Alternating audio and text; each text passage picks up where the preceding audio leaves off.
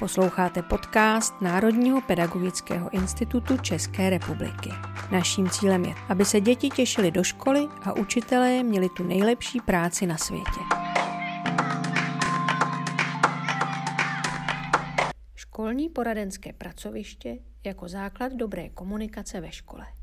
První část.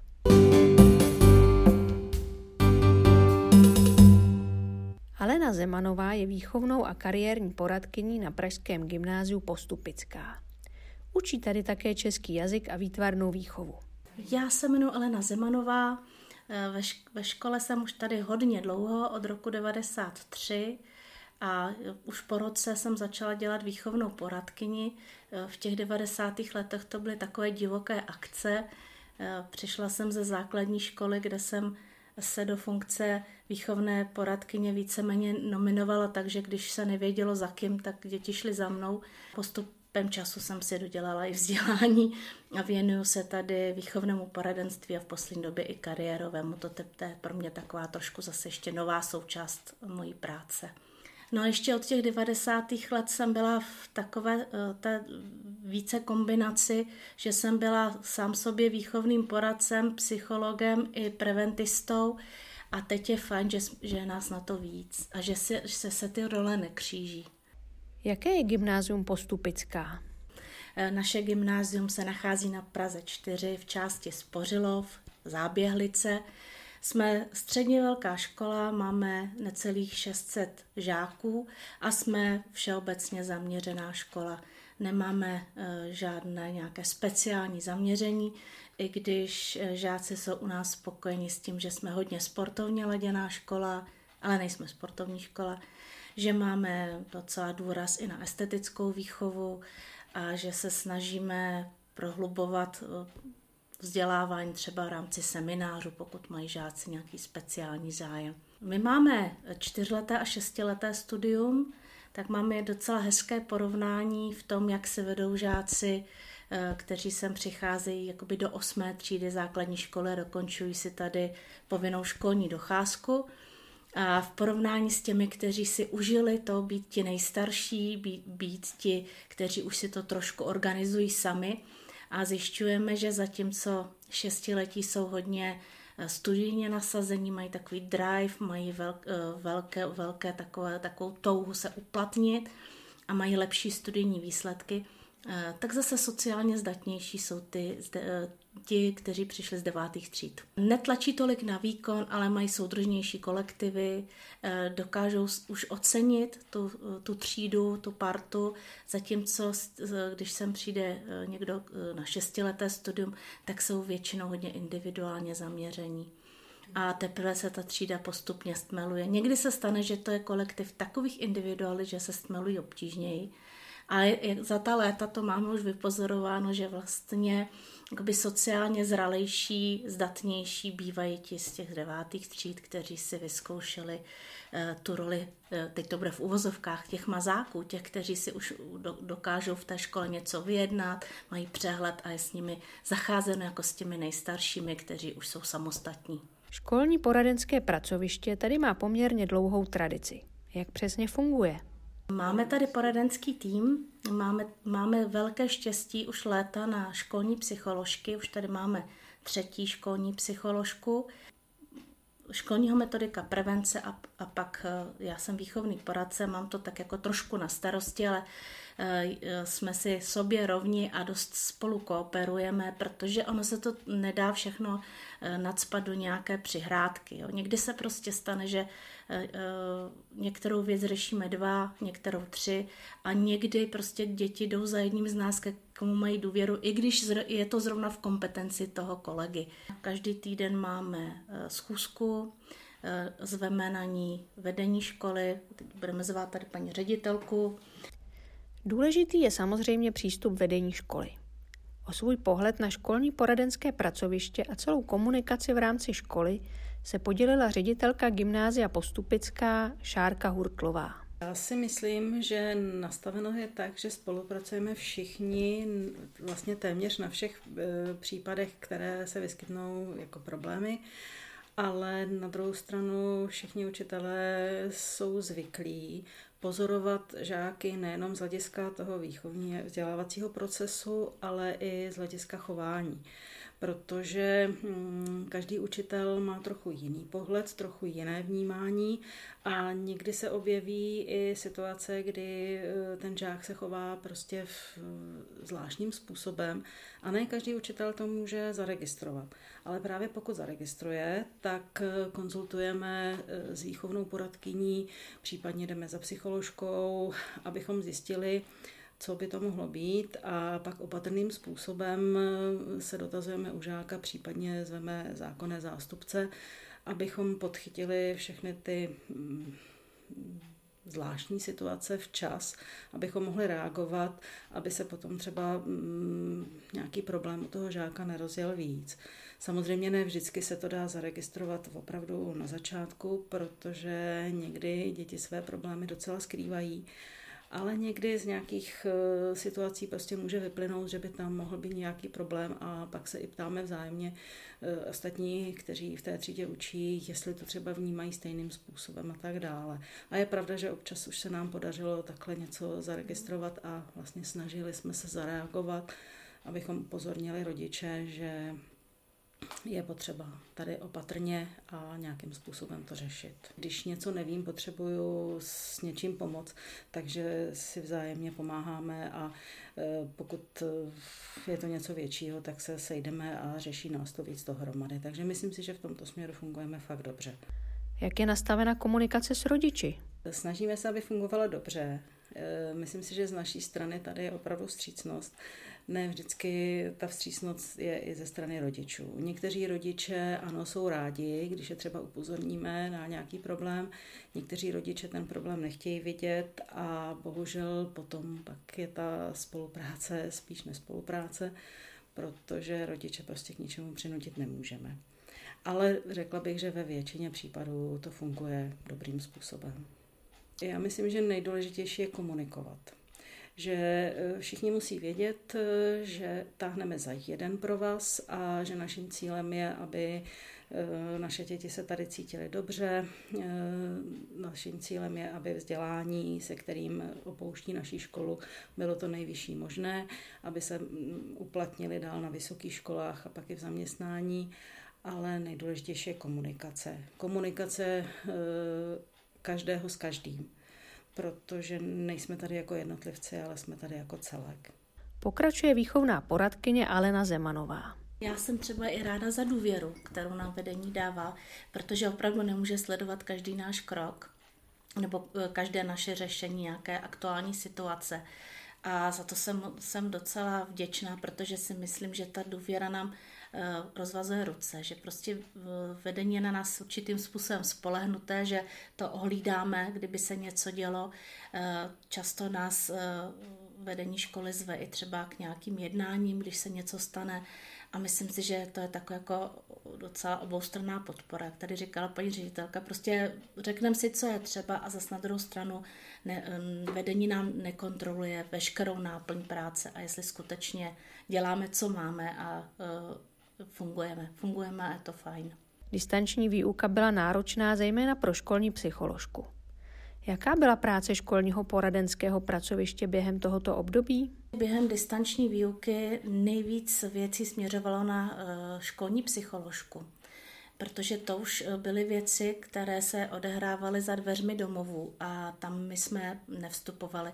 My jsme řešili spíš nějaké studijní problémy, které se, se ale dořešovaly, až když žáci přišli, protože ono, mm, to bylo náročné, myslím, na všech školách, že někteří žáci neměli postupně motivaci nebo sílu se zapojovat do té distanční výuky, tak jak bychom si představovali. Myslím, že eh, školní psycholožka je velkou oporou právě pro děti, které si může zvát i jinam, než jenom tady ve škole, aby teda nevznikla nějaká stigmatizace a že se na ní obraceli děti, které obtížně tu distanci zvládali a byly tam, byla tam velká témata, téma sebepoškozování, eh, ani ne nějaké šikany nebo kyberšikany, ale spíš úzkosti a vyrovnávání se s tou podivnou změněnou situací.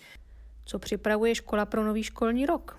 My máme vždycky na začátku adaptační kurzy pro první ročníky a potom chystáme různé projekty v rámci školy, abychom je zase trošku navnadili a těšíme se, že budeme chystat i v prosinci eh, takové znovu obnovené, my jsme tomu říkali netradiční školní dny, kdy se úplně rozpustila výuka, byly tady různé semináře, aktivity eh, podle zájmu. Eh, zvali jsme se odborníky z praxe, ale zvali jsme i lidi, kteří prostě dělali nějaké i sportovní aktivity a to, to bych ráda, aby se znova objevilo. A teď si myslím, že je čas eh, znova posílit jednak v rámci tříd, kdy se bude pracovat na nějakých projektech, v češtině, ve výtvarné výchově, v, přírodní, v přírodních vědách, ale i zkusit tadyhle to, že prostě se ta škola najednou objeví v jiném světle. A to by si, myslím, mělo líbit.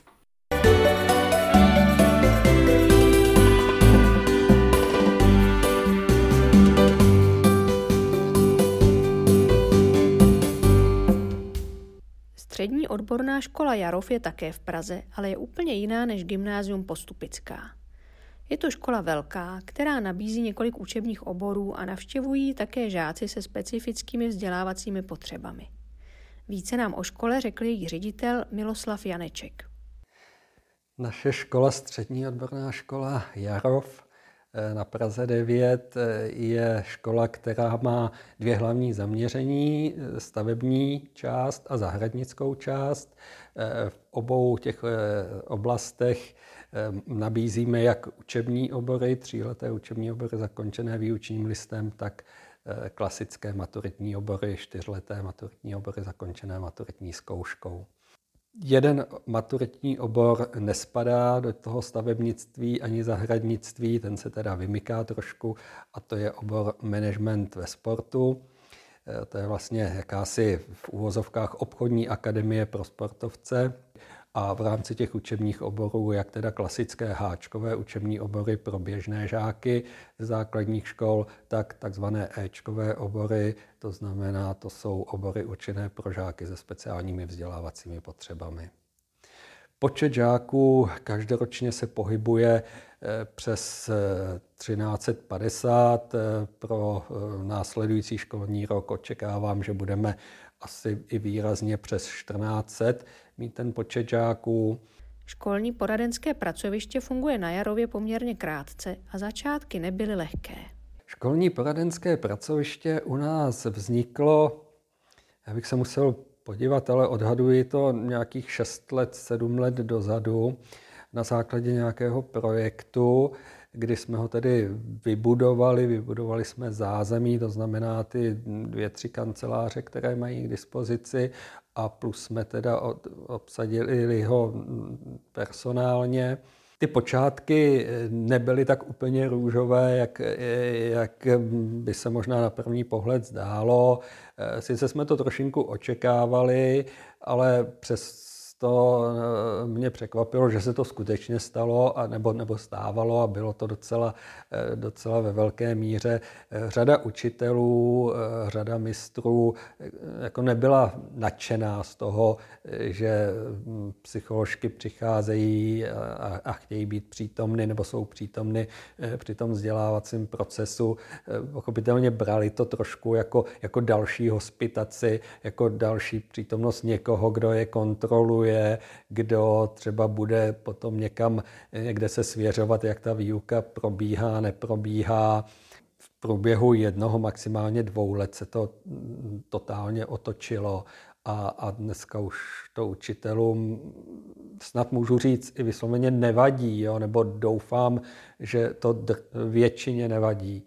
Eh, že skutečně si uvědomují, eh, jak jim, jak jim pomáhá, pomáhají eh, ti lidé z poradenského pracoviště a, a že mají někoho, kdo je na jejich straně nebo kdo je na straně řešení toho, toho problému. Od té doby si skutečně nedovedu představit, že by naše škola fungovala bez poradenského pracoviště. Pochopitelně máme výchovné poradce, máme metodika prevence, to, co každá škola mít musí. V našem případě vzhledem k rozsáhlosti školy, tak máme celkem tři výchovné poradce, máme dva metodiky prevence.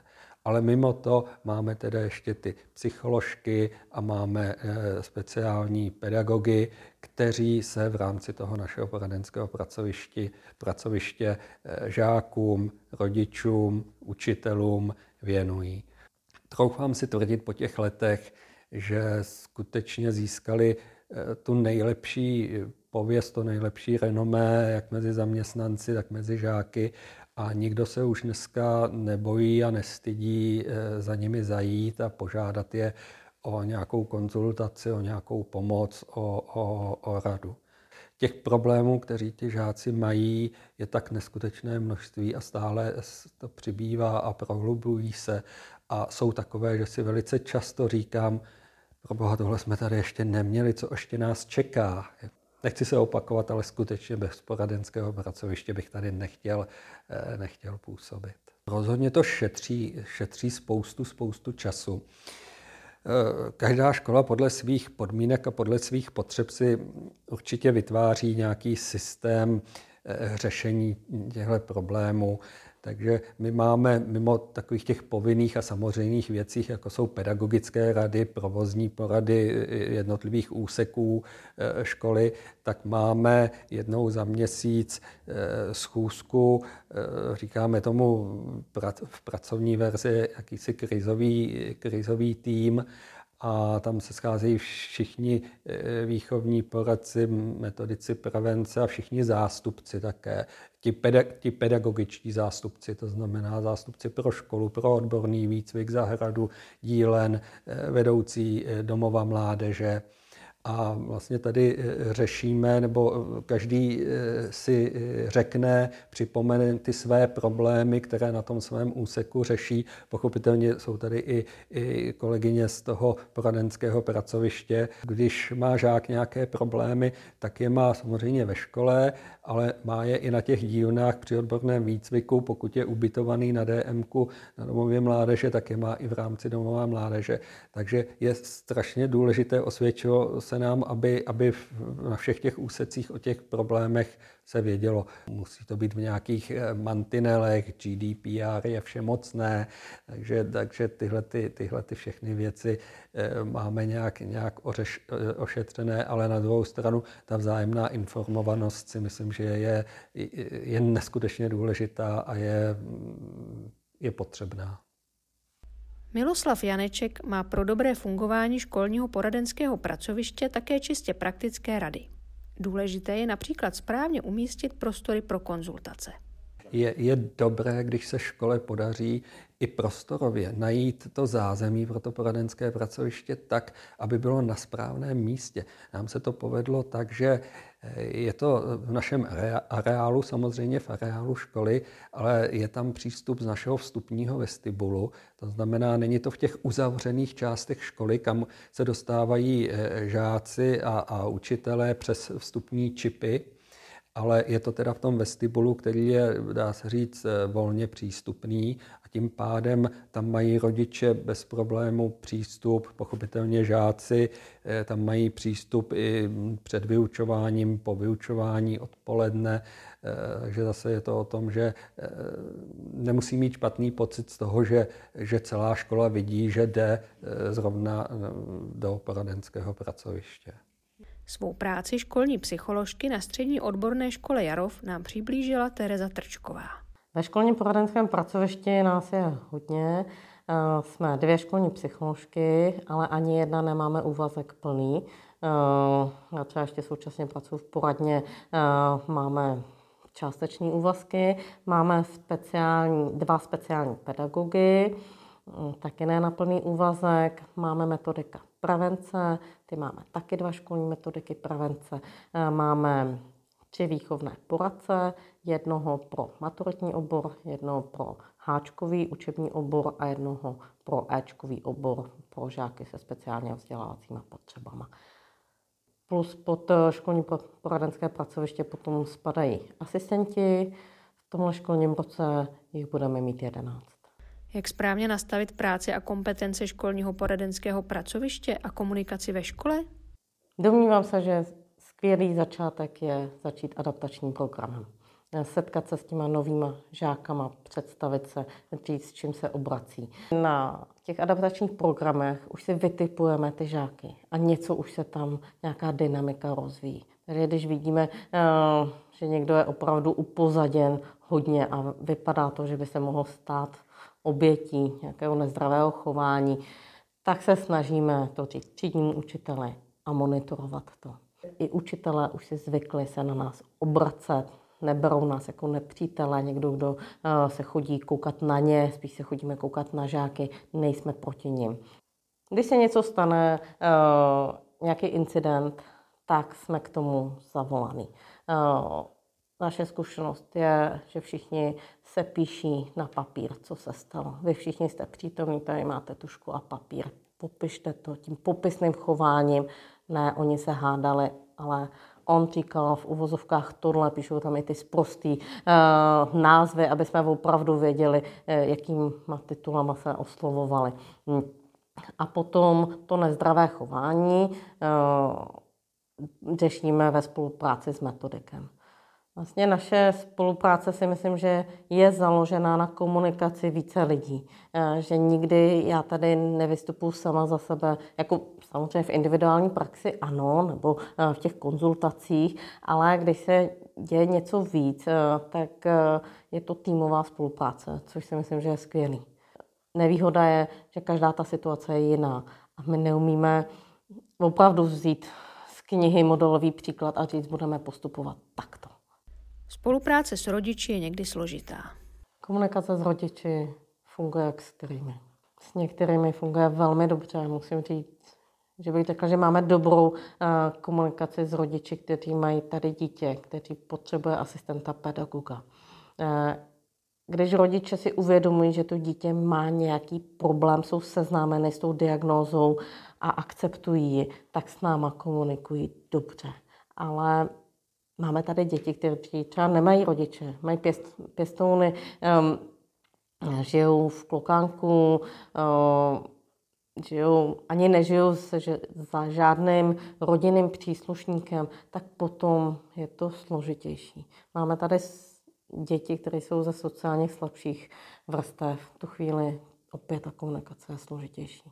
Distanční výuka byla náročná pro všechny. Žákům učebních oborů zcela odpadla důležitá praktická výuka. Stavebnictví nebo zahradnické práce se zkrátka online učit nedají. Jaká byla distanční výuka z pohledu školní psycholožky? Já se domněla, že to bylo těžké pro všechny. Mm, měli jsme žáky, který, kteří vůbec nekomunikovali. Celou dobu neodevzdávali. E, my jsme neměli daný, že musí mít kameru, e, tak vyučující fakt vzdělával 15 až 30 ikonek, které byly mlčící, najednou všichni měli rozbitý mikrofony. To bylo náročné. Já za sebe jako za psychologa musím říct, že eh, je větší nárůst psychických onemocnění. To vidím i v poradenské jako praxi, eh, kdy se přestali ozývat eh, rodiče nebo žáci, že mají specifické poruchy učení, ale ozývají se, že by potřebovali psychiatra, že mají úzkosti, že ráno nejsou schopní vstát, donutit se k té práci. Školní psycholog v rámci distanční výuky funguje složitěji, ale protože jsme měli umožněné konzultace jeden na jednoho i v době covidu, tak jsme si tu rodinu zvali a pracovali jsme tady s nima fyzicky. Eh, s některými samozřejmě jsme se napojili na různé komunikační prostředky, i přes Skype, eh, někdo fungoval i přes WhatsApp, eh, přes Messenger, takže byli jsme s nima online. Na odborném učilišti jsme s nimi dělali třídnické hodiny, pracovali jsme i s učiteli ve večerních hodinách, aby taky jsme jejich psychohygienu trošku zajistili. Je to složitější. Jak říkám, u některých eh, byl pokles eh, nálad, eh, vedlo to k depresivní fázi, k úzkostní fázi, obava komunikovat, oslovit někoho, najednou zapnout tu kameru, mikrofon a něco sdělit. Spousta z nich měli problém pracovat, takže se to projevilo na klasifikaci. Takže najednou přestávali zvládat a my jsme potom pracovali nejenom s nimi, ale i se zákonnými zástupci. Na co se připravují v novém školním roce? My máme 19 prvních ročníků, takže s 19 třídama strávíme opět nějaký čas a budeme se snažit pro ně udělat maximum. Já i očekávám, že ten návrat těch dětí přinese nějaký téma, co je potřeba s nimi řešit.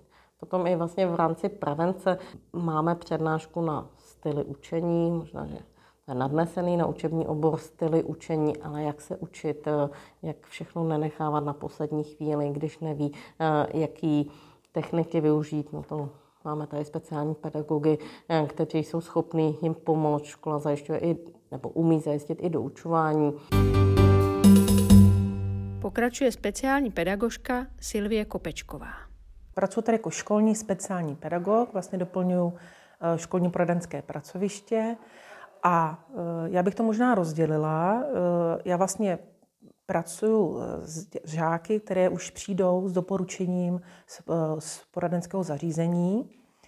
A pak samozřejmě i s žáky, kteří si jakoby žádné specifické poruchy učení třeba nemají nebo jiný handicap, ale v průběhu roku zjistí, že má třeba výukové potíže. A pak se na mě obrací, takže s nima pracuju. Takže buď už o nich vím, eh, protože já vlastně každé, každý začátek školního roku eh, dostanu eh, k dispozici doporučení všech prvních ročníků, prohlídnu si je, projdu je, udělám si případně poznámky, pokud je tam třeba vyšší stupeň podpůrných opatření. A abych věděla prostě, kdo nám sem nastupuje a pokud je tam nějaký větší handicap nebo větší podpora, ty podporné opatření, tak už třeba komunikuji i s třídním učitelem, s mistrem, prostě upozorním na to, že ten žák tam nastupuje a že má nějaké speciální potřeby. To je jako jedna skupina eh, těch dětí z poraden a pak právě v průběhu roku se objevují eh, ty, ty ostatní. Takže prostě třeba nemyslí si, že mít taký problém, ale nakonec se něco naskytne.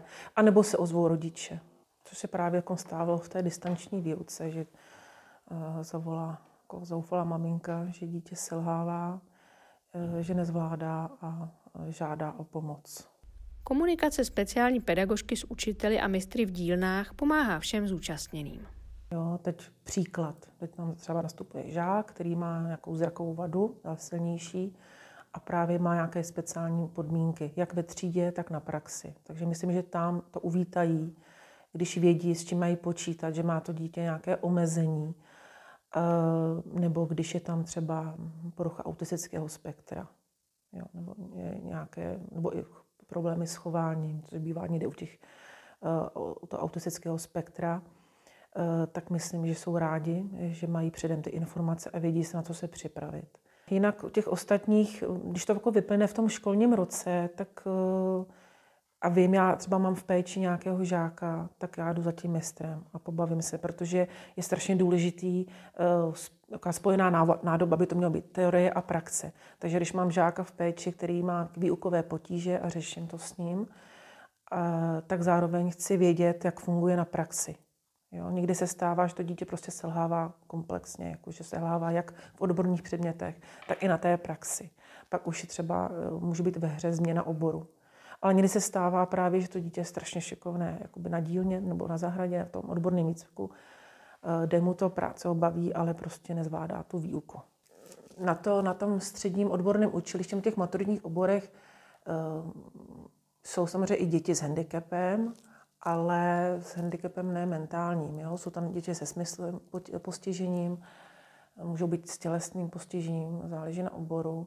Jo, tady samozřejmě se podporují, samozřejmě každý dítě jde s nějakým handicapem a právě na tom odborném učilišti všichni mají svůj handicap, často mentální, tak vlastně tam jsou podporováni, aby eh, a jsme hrozně rádi, že i lidé s nějakým handicapem se vzdělávají a získají nějakou kvalifikaci. To je strašně důležité vlastně, pro ten další život, aby mohli vlastně omezeně sice ale pracovat, Já myslím, že jim to, jakoby, že to, jim to dělá hrozně i psychicky dobře. Jo? Oni třeba cítí, že třeba mají takový, jako, takový ten výkon nebo takové schopnosti, nebo ty mentální třeba schopnosti, ale vidí, že jsou užiteční, že se naučí nějakou práci, můžou se něco vydělat a nějak se zapojit do té společnosti.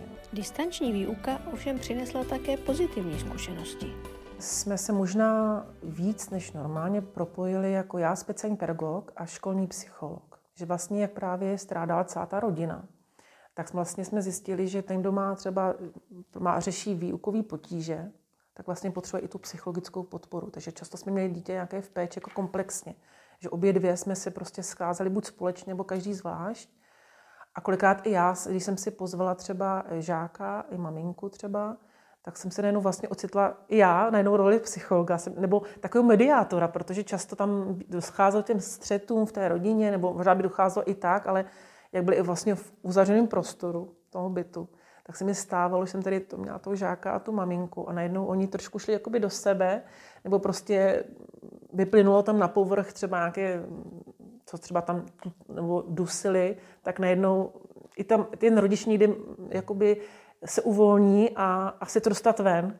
Takže to, nevím, jestli bych se tomu normálně dostala, protože většinou, když zjistím, že to dítě má psychické problémy nebo tam něco nefunguje v rodině, což taky ovlivňuje i ten výkon, tak pak oslovuju kolegyně, psycholožky, a aby jsme jako zapojili do toho. Taky mě docela bavilo, nebo bylo hodně zajímavý ta komunikace právě přes ten WhatsApp a takový, nejenom, samozřejmě není běžný, že bych dávala každému své soukromé číslo, ale u některých jsem vycítila, že jim to bude vyhovovat, nebo měli, mají problémy s komunikací, že by ten mail prostě nenapsali, že by možná nepřijeli, tak jsme se domluvili na určitou hodinu a uh, dali jsme tam kamery, anebo mi psali zprávy, uh, nebo jsme si tady jeden na jednoho zvali sem jakoby do poradenského pracoviště. Někteří dokonce chtěli jezdit, protože říkali, aspoň vypadnu z domova. Takže třeba jeli hodinu vlakem do Prahy z jiného města, aby tady strávili třeba hodinku a pak vlastně se jeli hodinu zpátky, ale jim to prostě pro ně bylo zpestření a rádi jakože změní prostředí. Já doufám, že se to už nebude opakovat. Byla to zajímavá zkušenost, říkám, přineslo to nový, nový podměty, jak s nimi pracovat, nebo museli jsme to myslet nějak jinak, jak s nimi pracovat. Uh, myslím, že i učitelé hodně ocenili uh, ty, ty naše propojené uh, online schůzky, že vlastně si mohli tak vypovídat, dostat to za sebe, jaké ty frustrace, že vlastně nemůžou pracovat se žákama. Takže možná bychom se také s takhle nesetkali, takhle v celý třeba celý ten učitelský sbor. Takže když si mohli takhle jakoby vypovídat, uh, ulevit si, tak myslím, že to bylo taky fajn, že jsme se zase trošku víc třeba poznali.